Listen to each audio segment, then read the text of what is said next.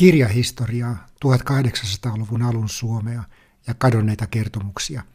Tämä on Sanojen liike-podcast.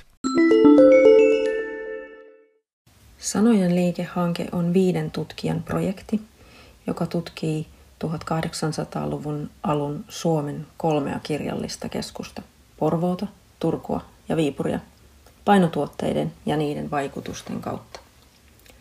Hanke on kolmivuotinen ja sitä rahoittaa Konen säätiö. Hanke toimii Turun yliopistossa. Projektia johdan minä, eli Heli Rantala, ja muina tutkijoina mukana ovat Heidi Hakkarainen, Ulla Iäs, Jukka Sarjala ja Janne Tunturi.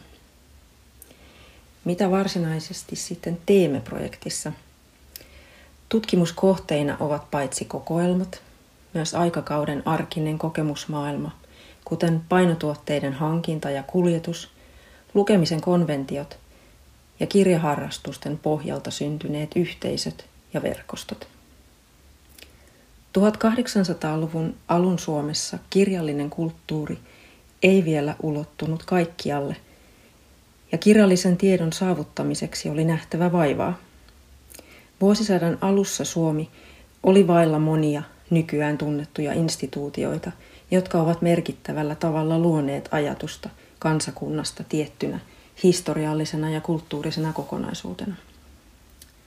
1800-luvun alun aikalaiskokemuksessa maailma on hahmottunut ennemmin erilaisten paikallisuuksien kuin jaetun suomalaisuuden kautta. Paikallisia kirjallisia keskuksia oli useita, ja tässä hankkeessa tarkastelussa niistä siis kolme. Turku yliopistoineen oli luonnollisesti opillinen keskus, ja tätä kautta kaupunkiin keskittyi erilaista kirjallista toimintaa. Porvoo oli sekin merkittävä opinkäynnin kaupunki, koska siellä sijaitsi yliopisto-opintoihin valmistava kymnaasi. Kymnaasilla oli puolestaan merkittävä kirjakokoelma. Viipuri on yksi varhaisista Suomen alueen sanomalehtikaupungeista, jossa saksankielisellä kirjallisella kulttuurilla oli vahva jalansija. Kaupungin kirjallisissa yhteyksissä näkyy myös Pietarin läheisyys.